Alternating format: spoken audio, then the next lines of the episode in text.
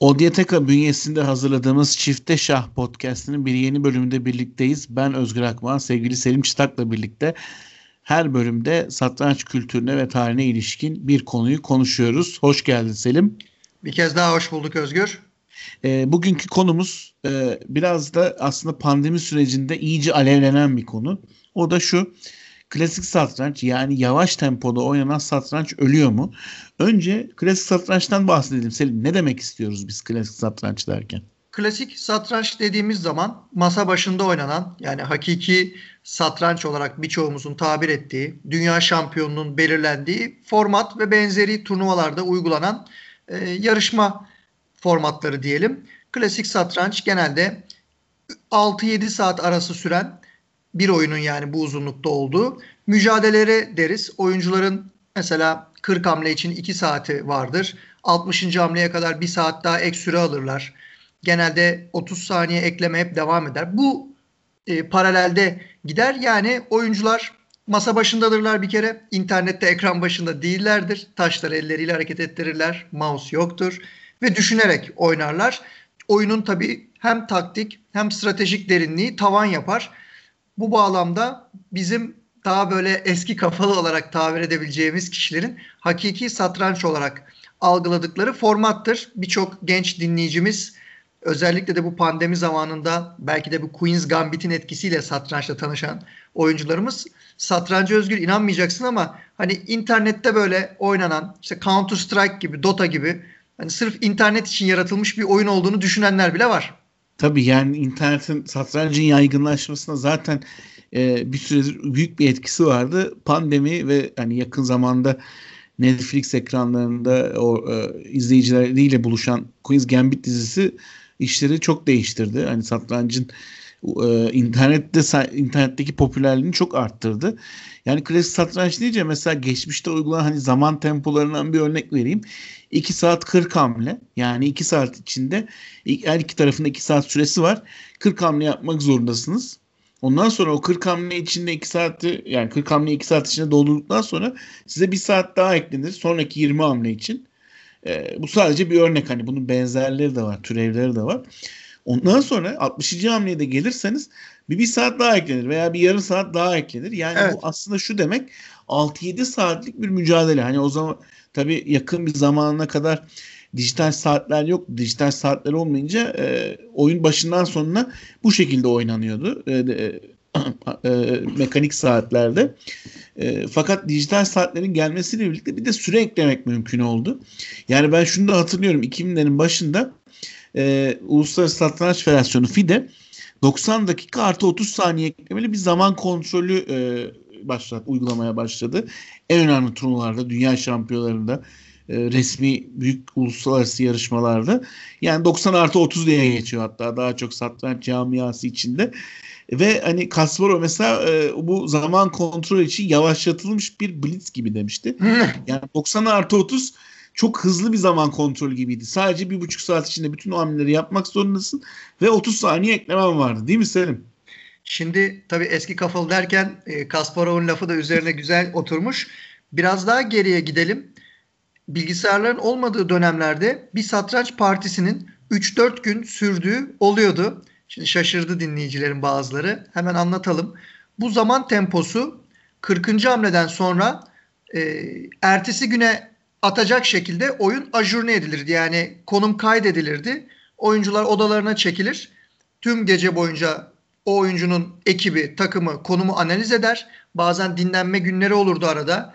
Partinin devamında oyunun uzaması durumunda mesela bir 40 daha oynadılar. Bir 40 hamle daha yaptılar. 80'e doğru bir daha ajurne edilme durumu vardı ve bu beraberinde neyi getiriyordu? Kaliteyi getiriyordu. Çünkü oyun çok meşakkatli bir şekilde oyunun her alanı ama yani açılış hazırlığı, oyun ortası, fikirler, erişilmek üzere olan oyun sonları çeşitleri, ne tarz bir finale geçelim gibilerinden bir sürü kuvvetli dönemin büyük ustası, tabi bilgisayarlar yoktu.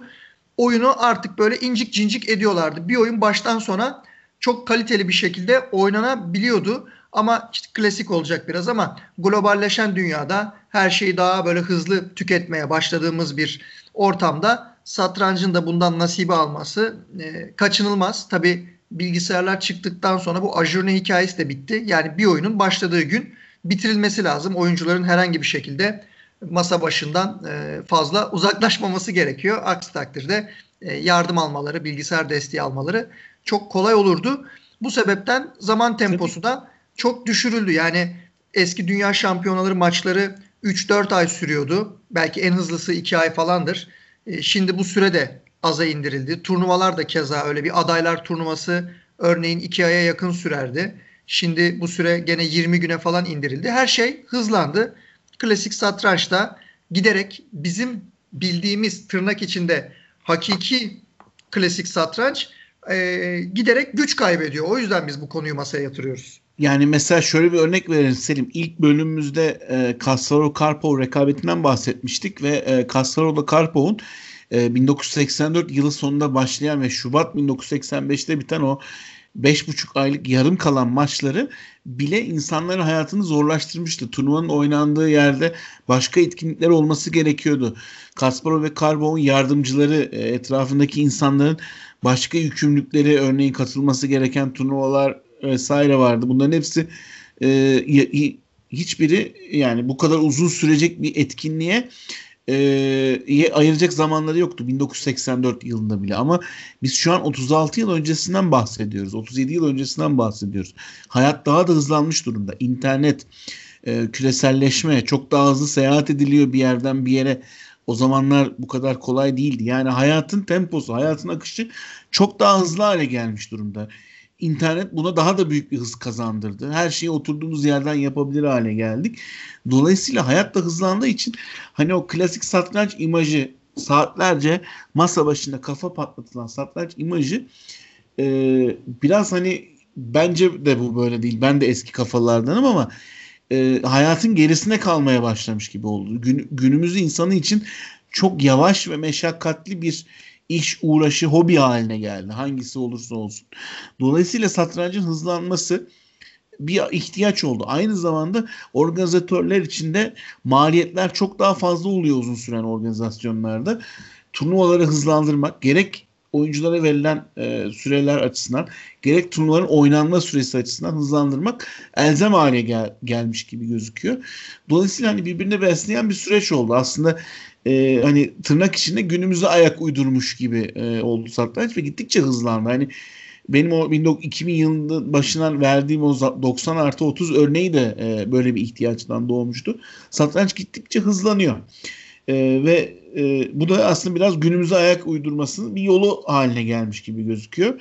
Ha bu neyden götürüyor? Yani senin de az önce anlattığın gibi satranç oyunun derinliğinden belki biraz bazı şeyler götürüyor. Günde yani çift turlar. oluyor. Özgür çift Tabii. turlar.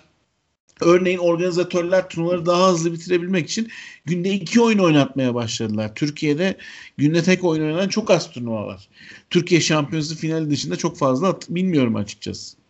Evet ya, çok e, belki de bazı şeyleri kabullenmek lazım. Şimdi biz içimizden e, şöyle bir dilekte bulunuyoruz aslında. Ben Carlsen'le Caruana'yı 24 oyunluk bir dünya şampiyonasında görmek istiyorum e, ajurne gör, görmek istiyorum. Takımların mesela gece kapanıp oyunu analiz ettiklerini. Bu benim hayalim. Bir satranç sever olarak ben bunu yaşamak istiyorum. Yani bir Tal Botvinnik görmek istiyorum aslında. Ona özlem duyuyorum. Ama bu ne kadar doğru bir özlem, ne kadar realistik, yani realistik olmadığı, gerçekçi olmadığı aşikar da ne kadar haklı bir arzu bu.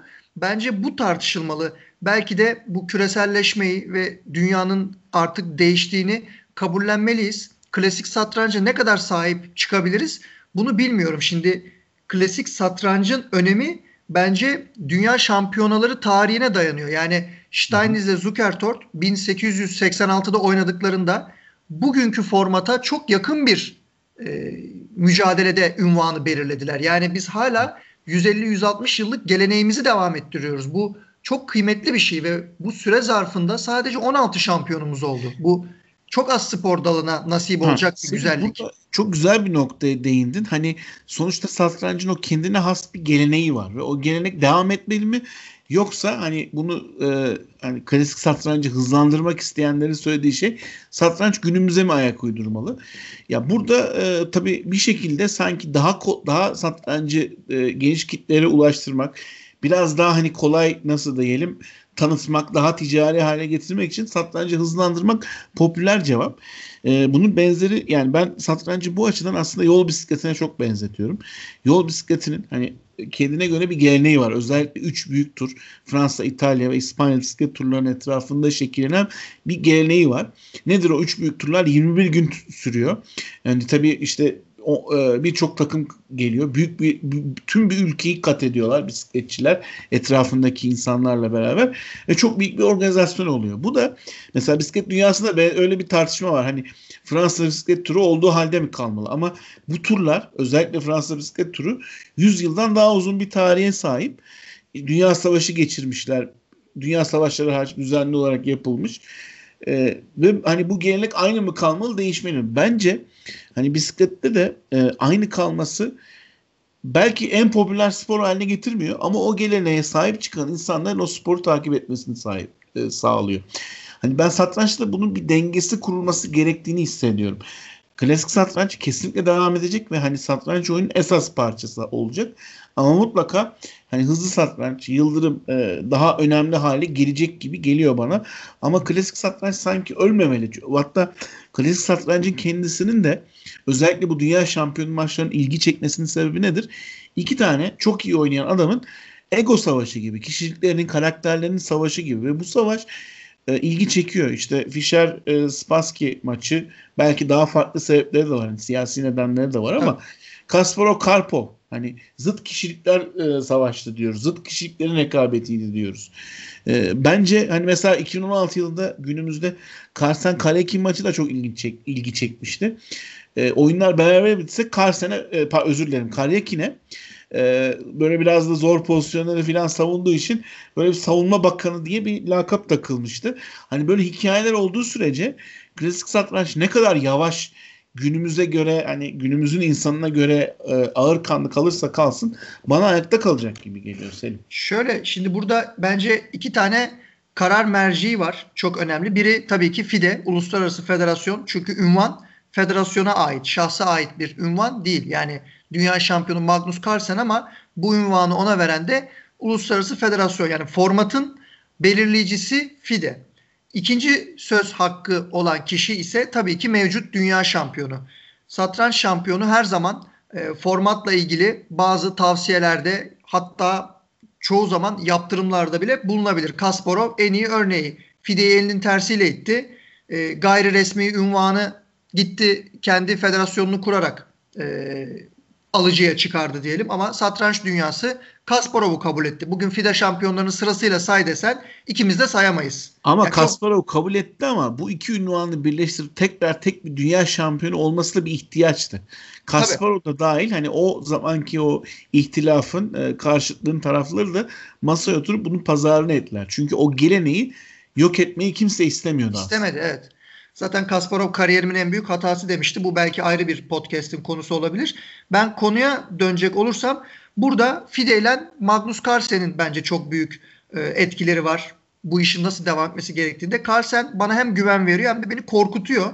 Neden güven veriyor? Carlsen küçüklüğünden beri klasik satrancı çok desteklemiş. Kendinden önceki dünya şampiyonlarına büyük saygı duymuş ve klasik satranç diye tabir ettiğimiz klasik partiler yani her bir satranç severin ezbere bilmesi gereken oyunlar bütününü çok iyi ezberlemiş. Satranç kültürü, bilgisi e, epey yüksek bir oyuncu. Bu anlamda bu kadar saygı duyduğu bir tarihi ve geleneği yok etmek istemez ama beni korkutan nokta da şu. Adam internet satrancı, işte bu Magnus aplikasyonu, sosyal medya, Yıldırım, Rapid, işte bu pandemi sürecince e, süresince yapılan bu etkinlikler herhalde şimdi oraya geleceğiz seninle. Oraya geliyoruz evet. Oradaki adamın yani üst üste kadam 7-8 turnuva mı kazandı? Her etkinlikte oynuyor.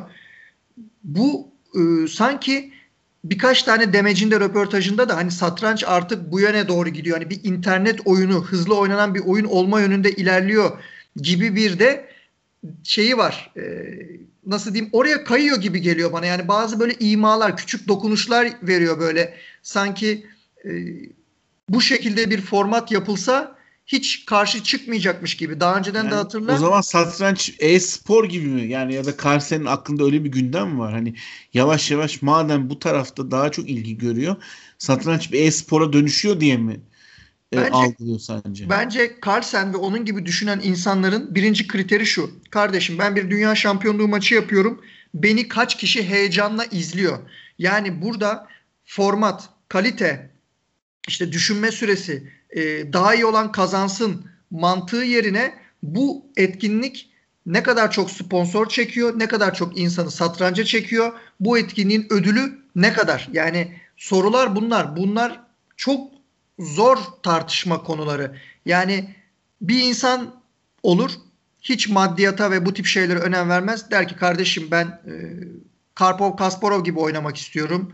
E, Capablanca Alehin gibi 34 oyun oynamak istiyorum. Uzun bir mücadele. Hani insanlar beni izlemiş, sıkılmışlar.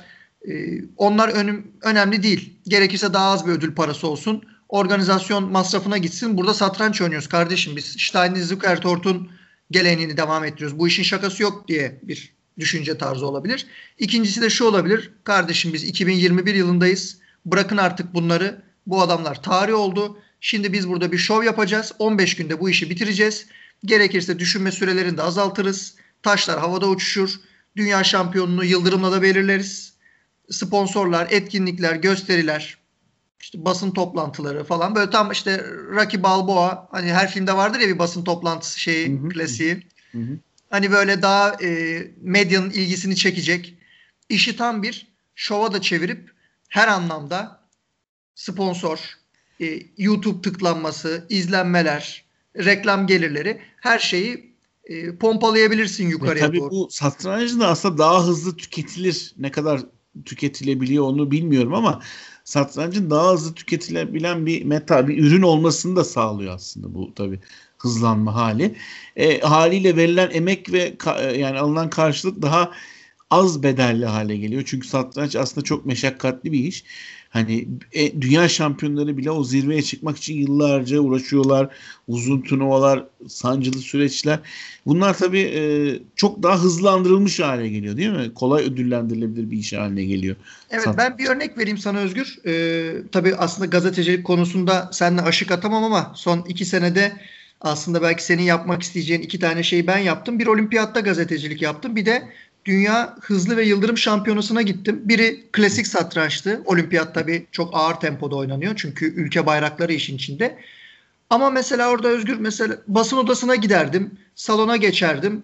Haber yapardım. Böyle röportaj yapacak birkaç tane antrenör arardım. İşte Gurevic, Kıvanç Haznediroğlu, Mert Erdoğdu, Adrian Miyaçişin falan. Ama çok e, çok vaktimiz olurdu. Yani böyle oyunların bitişini falan beklerdik veya bir 3-4 saat geçmeden fazla bir aksiyon olmazdı. Ama Hı. öbür taraf dünya hızlı ve yıldırım şampiyonası. Aman ya Rabbi bitmeyen bir aksiyon. Kameramın pili bitiyordu 2 saatte bir. O kadar çok çekim yapıyordum ki bir bakıyorum. Anant'la Gelfand oynuyor. Hop çek basın odasına koştur videoyu yükle Diğer tur başlıyor 5 dakika sonra içeri koştur. Bir bakıyorsun o da ne? Carlsen'le Inarkiyev oynuyor. Başında bir medya ordusu. Yer bulamıyoruz. Hop Mustafa'yı çek. Vahap'ı çek haber gir. Yetişemiyordum tek başıma zaten yani kaldıramadım o e, etkinliğin e, büyüklüğünü. İki kişi olmak gerekiyormuş. E, tek başıma olduğum için bazı videoları mesela 3-4 gün sonra yayınlayabildim. Bir sürü haberi yapamadım. Muazzam bir aksiyondu. Yani şimdi affedersin ama Dünya Hızlı ve Yıldırım Şampiyonası mı daha çok ilgi çekiyor, daha çok heyecan veriyor? Yoksa olimpiyat mı? Ben diğer etkinliği çok daha fazla beğendim. Çünkü o hızlı satranç Sürekli oyun, tur 25-26 oyun oynuyorlardı galiba. Muhteşem evet. bir e, şov vardı orada. Bir şov vardı yani. YouTube'a kaç tane video atıldı oradan. Yani tabii olimpiyattan mesela olimpiyatın da geçmişte hani uluslararası bir turnuva olduğu için yani ulusların milli takımları arası bir turnuva olduğu için satranç olimpiyat dediğimiz organizasyon yani dünyanın her tarafından oyuncular geliyor. Her seviyeden oyuncu var. Hani Magnus Carlsen'le e, hani acemi diyebileceğimiz senede bir oyuncunun da hamle yapabildiği bir turnuva. Çünkü daha zayıf satranç ülkeleri de var. Küçük ülkeler var çok sayıda. Çok büyük bir hani nasıl diyeyim dünyanın tamamını kapsayan e, yelpazesi çok geniş bir organizasyon. Ama o da yavaş ilerleyen bir organizasyon dediğin gibi. İşte Dünya Hızlı Satranç ve Yıldırım Şampiyonları son yıllarda oldukça popüler oldu. E, tabii işin rengini değiştirdi. O da günümüz şartlarına daha uyumlu bir turnuva haline e, geldi. Bu konuda sana katılabilirim. Ama hani dediğim gibi klasik satranç ölecek mi onu bilmiyorum. Ama istersen hani kalan süremizde başka bir yere gelelim. Şimdi bu söylediklerimizin hepsi aslında 2020 yılı öncesi için geçerliydi. 2020 yılında hayatımıza bambaşka bir unsur girdi. Teşekkürler ee, korona. Evet yani büyük bir Covid, e, büyük bir e, küresel salgın. E, hala hani aşı süreci devam ediyor. E, ama aşıların da ne sonuç vereceğini bilmediğimiz, içinde yaşamakta olduğumuz bir e, pandemi süreci e, ve hani pandemi peki klasik satrancı olumlu etkiledi mi? Tabii ki hayır. Online turnuvalar çok daha ağırlık kazandı. Dünya üzerindeki bütün hani satranç oynanabilen büyük sunucular chess.com, chess24, Lichess gibi e, özellikle büyük e, sunucular e, milyonlarca insanın zaten üzerinde satranç oynadığı e, sunuculardan bahsediyoruz. E, büyük turnuvalar düzenlemeye başladılar. Para ödülleri koydular bu turnuvaları. Dünyanın en iyi oyuncuları e, bu turnuvalarda oynuyorlar. E, sen hani bu süreçle ilgili neler söylemek istersin? Bu süreci nasıl anlatırsın? Ve ayrıca sence pandemi yani klasik satranca iyi geldi mi? Şimdi sondan başlayayım. Pandemi klasik satranca tabii ki iyi gelmedi. Burada yeni jenerasyon nasıl düşünür? Aslında biz tabii seninle aynı ekolü temsil ettiğimiz için fikir ayrılığına düşmemiz zor ama bir de o insanların penceresinden bakmak lazım. Hı. Ama ben hayatımda hiç klasik satranç, masa başı satrancı oynamamış ve satrancı sadece internette tanıyan, oynayan birine e, bir acıma duygusu beslerim. Hani Doktor Taraş'ın meşhur sözü vardır ya ben evet. satrancı hiç tanımamış birine acırım. Çünkü e, aşkı da tanımamış bir aşkı tanımamış bir insana nasıl bir acıma duygusu olursa içimde hayatında hiç aşık olmamış birine satrancı tanımamış insana da aynı acıma duygusuyla bakarım paralelinde çok meşhur bir sözü vardır. Şimdi ben de ona uyarlıyorum. Yani bir satranç turnuvası sadece işte üç boyutlu tahtada taşları hareket ettirdiğiniz dokuz turlu bir etkinlik değil. Yeni bir şehre gidiyorsunuz. Orada arkadaşlıklar kuruyorsunuz. Bizim seninle en güzel anılarımız hatırlayalım. Çanakkale, ligler, öyle değil mi? Konya. Buralarda yani yüz olanlardı. Beraber turnuva gittiğimiz hani kendi o mücadelemizi verdiğimiz akşamları tur sonrası onları paylaşabildiğimiz, oyunları analiz ettiğimiz turnuva ile ilgili turnuva dışı konularda sohbet edip eğlendiğimiz anlardı tabii. Tabii yani bu sosyal kültürel bir etkinlik. Ben kaç tane ülke gördüm. Sırf satranç sayesinde bir sürü arkadaşım oldu. Farklı kültürler, e, farklı ma- maceralar. Orada işte e, müze gezileri, turistik geziler, e, muhteşem güzel anılarımız oldu. Yani satrancın sportif yönü yani klasik oyunun da böyle bir güzelliği var. Sadece oyun olarak bakmayın. Öbür türlü tabii ki internette soru çözmek ya da turnuva oynamak çok daha akıllıca yani daha rasyonel. Bir kere masraf yok, seyahat masrafı yok, otel konaklaması yok. Herhangi bir ekipman masrafı yok. Şimdi organizasyonu düşün. Kaç tane takım satın alıyor değil mi? Salon kiralıyor. Kongre salonları kiralanıyor. Çok büyük yerler veya belediyelerden alınıyor falan. Hiç böyle bir şey yok. Koy insanları 10 bin kişi oynat. İnternet kaldırır zaten bunları. Ama klasik satrancın da çok büyük bir önemi var. Yani bana öyle geliyor ki bu pandemi sürecinde birçok insan online satrancı çok sevdi ve biraz oraya geçiş yaptı. Ee, ama bizim ekolümüz özellikle bunu yaşamış insanlar çıldırıyor şu an bir turnuva oynayabilmek için. Yani sen tabii, ne dersin Özgür biraz da kısmen, sen anlat. Yo yani kısmen deneyimler oldu. Yüz yüze turnuvalar denendi ama tabii şu şartlarda zaten yüz yüze satranç oynanması imkansız hale geldi. Ama onun çok başka bir havası var.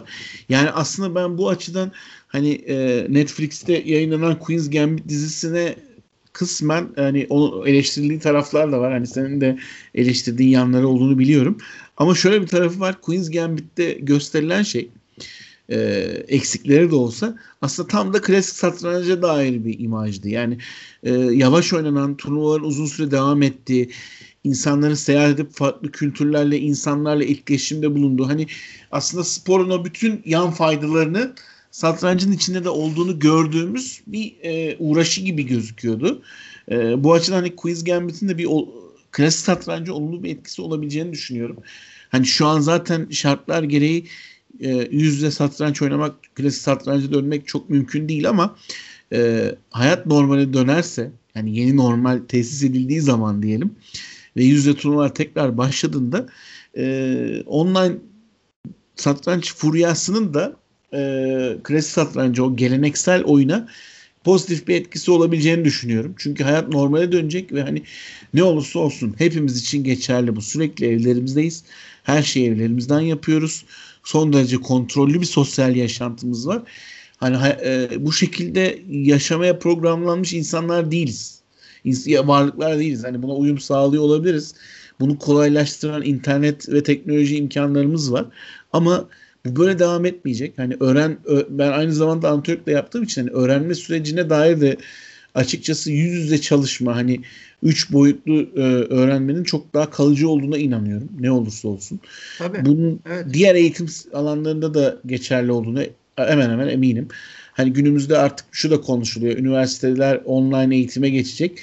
Ee, hem daha az masraflı vesaire ama sonuçta üniversitede bir kampüs ortamı var. Orada öğrencilerin birbiriyle etkileşim var. Kütüphaneleri var.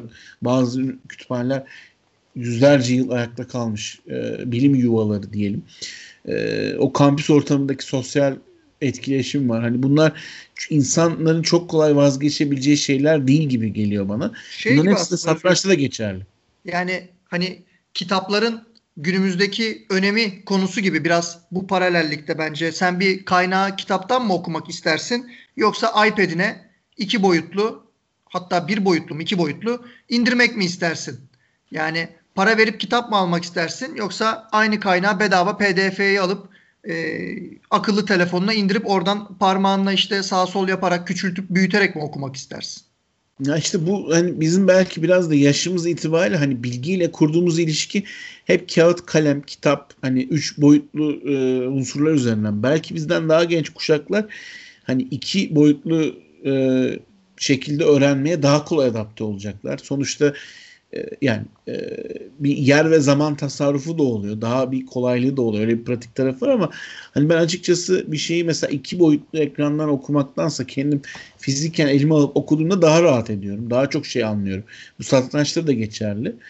E, benim yaş bizim yaşımızda olanlar diyelim. Hani sanıyorum bizim gibi hissedecekler ama tabii ileride hani önümüzdeki kuşaklar buna daha fazla uyum sağlarsa bu şekilde e, büyürlerse büyüdüklerine diyelim hatta ee, belki bu durum değişebilir. Hani bugünden onu kestirmekte ben de zorlanıyorum ama kendi adıma cevap hani e, hani daha eski görülen öğrenme yöntemleri, daha eski görülen sosyalleşme şekilleri varlığını korumaya devam edecek. Bu satranç için de geçerli.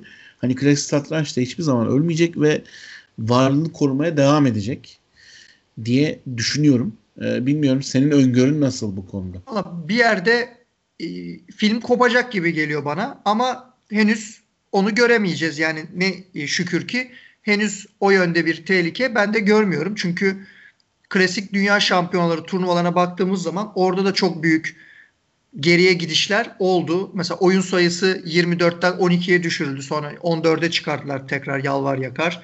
İşte e, eşitlik bozmalar hızlı zaman tempolarında yapılıyor. Şimdi Karpov 70 yaşında. Karpov'a soruyorlar siz dünya şampiyonluğu ünvanının hızlı satrançla, yıldırım satrancıyla belirlenmesine ne diyorsunuz diyor. Adam saçmalık diyor. Şimdi Karpov nasıl cevap versin buna? Adam 70 yaşında. Korçno ile oynamış. Fischer'le maçı müzakere edilmiş. Kasparov'la adam oynamış.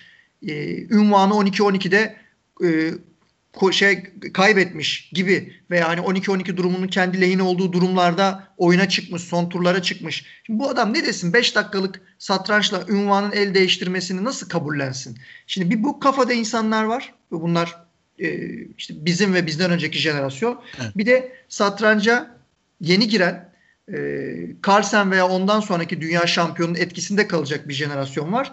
Onların belirleyeceği, çizeceği yol farklı olacak ve bu klasik satranç bence bizim bildiğimiz halinden yavaş yavaş böyle aşama yani aniden değil Özgür. Böyle pat diye değil ama yavaş yavaş yavaş yavaş hiç hissettirmeden geriye doğru gidecek. Yani bir ara böyle 60 artı 30 falan oynamaya başlarsak biz hayatımızda mesela 40 yaşında falan hiç şaşırma yani. Ben de ben de öyle bir gidişat olacağını Günde 3 tur. Günde 3 tur. 60 artı 30. Elo'ya da dahil. E, veya bir turnuva var. Rapid turnuva. Ben hayatımda mesela resmi rapid turnuva çok az oynadım. E, çok umurumda da değil. Herkes klasik satranç reytingine önem verir değil mi? Asıl kriter Hı-hı. odur yani. Ne nasıl bir iyi oyuncu ol. Yani biri gelsin çok iyi yıldırım oyuncusu bu desinler. tamam derim. Çok da hani saygı duymam. Çok da umurumda olmaz. Yani klasik satrancı Zaten nasıl? böyledir yani dünyanın yani ba- tabii e, satrançta yani bir alanda iyi olan her alanda iyi olmaya meyilli oluyor ama hızlı satrancı daha eğilimli olup da klasik satrançta yani mesela en üst düzeyde olmayan çok fazla oyuncu var aslında. Tam tersi de var. Yani ben de klasik satrancın geleceğiyle ilgili çok ciddi kaygılar taşımıyorum. Sanırım şöyle toparlayayım ben. Biraz hani e, iğne çuvaldız olay olacak. Sanırım bazı şeyleri kabullenmemiz gerekiyor. Yani bu e, değişimi kabullenmemiz gerekiyor.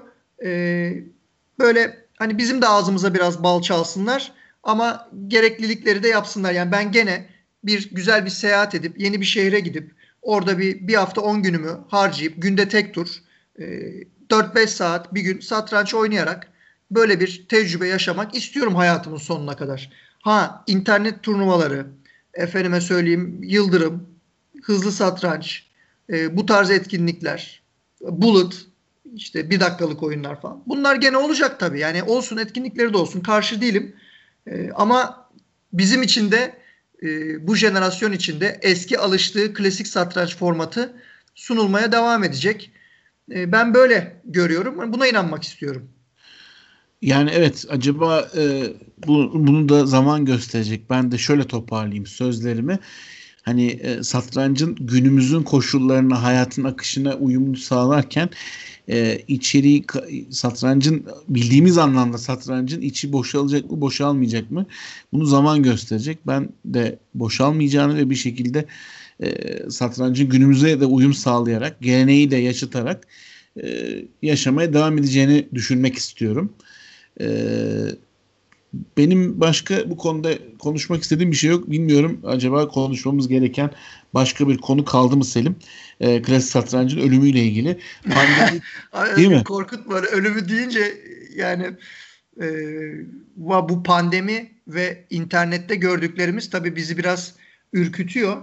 Ürkmemizin sebebi tabii eski güzel günlere geri dönebilecek miyiz veya pandemi bittiği zaman e, tekrar masa başına geçip taşları gönül rahatlığıyla hareket ettirebilecek miyiz? Yoksa satranç dünyasının çok büyük bir bölümü artık biz interneti çok sevdik, burada iyiydik. Burada asıl tehlike satranç oyuncularından ziyade yöneticiler. Yani organizatörler de bu kafada olursa evet. o zaman oynayacak turnuva bulamayız. Bu tabii çok korkunç bir şey olur bizim için ama e, şu an gördüğüm kadarıyla böyle bir tehlike yok. Çünkü pandemi süresince bile masa başı satrancı turnuvası organize etmek için yırtınan tüm imkanları zorlayan, işte temizlik malzemeleri, özel izinler, yazılar, e, işte her masaya dezenfektan. Hani Norveç'te yapılan turnuva, evet, evet. E, Vaykan bu sene oynanacak olması. Sırbistan'da bu, turnuvalar devam ediyor. Evet, bu bölüm Aa, yayına girdiğinde Vaykan oynanıyor olacak. Evet. Tavsiye ederim takip etmelerini Hollanda'nın klasik turnuvası. Yani orada da mesela klasik turnuvayı yapmaya karar. Yani büyük yöneticilerin klasik satranca sahip çıktığını ve onu kucakladığını görüyoruz. Çünkü bu yöneticiler de bizim e, yaş grubundan ve büyüklerimiz tabii çoğu. Ee, dediğim gibi yani yakın gelecekte bir 20-30 sene daha en azından diyelim ben herhangi bir tehlike görmüyorum. Umarım haklı çıkarsın. Hani ben de böyle bir temenniyle bitireyim. Bugün e, klasik satrancın yani yavaş tempoda oynanan satrancın ölüp ölmeyeceğini konuştuk. E, satrancın internet çağında, bilgi çağında hızlanmasın hızlanmada hızlanmasından ne nasıl etkilendiğini konuştuk. Tabi buna pandemiyi de katmamız gerekli. Çünkü pandemi her alanda olduğu gibi satrançta da hayatlarımızı değiştirdi. Online satrancı çok daha ön plana çıkardı. Ee, bu şekilde hani hem satrancın geleneğini hem de geleceğini konuşmaya çalıştık. Selim çok teşekkürler e, katkılarından dolayı. Rica ederim. E, bizi dinleyenlere teşekkür edelim ve ODTK bünyesinde e, yapmakta olduğumuz Çifte Şah podcastlerinde bir bölümün daha sonuna geldik. Bir sonraki bölümde görüşünceye dek hoşçakalın. Hoşçakalın arkadaşlar.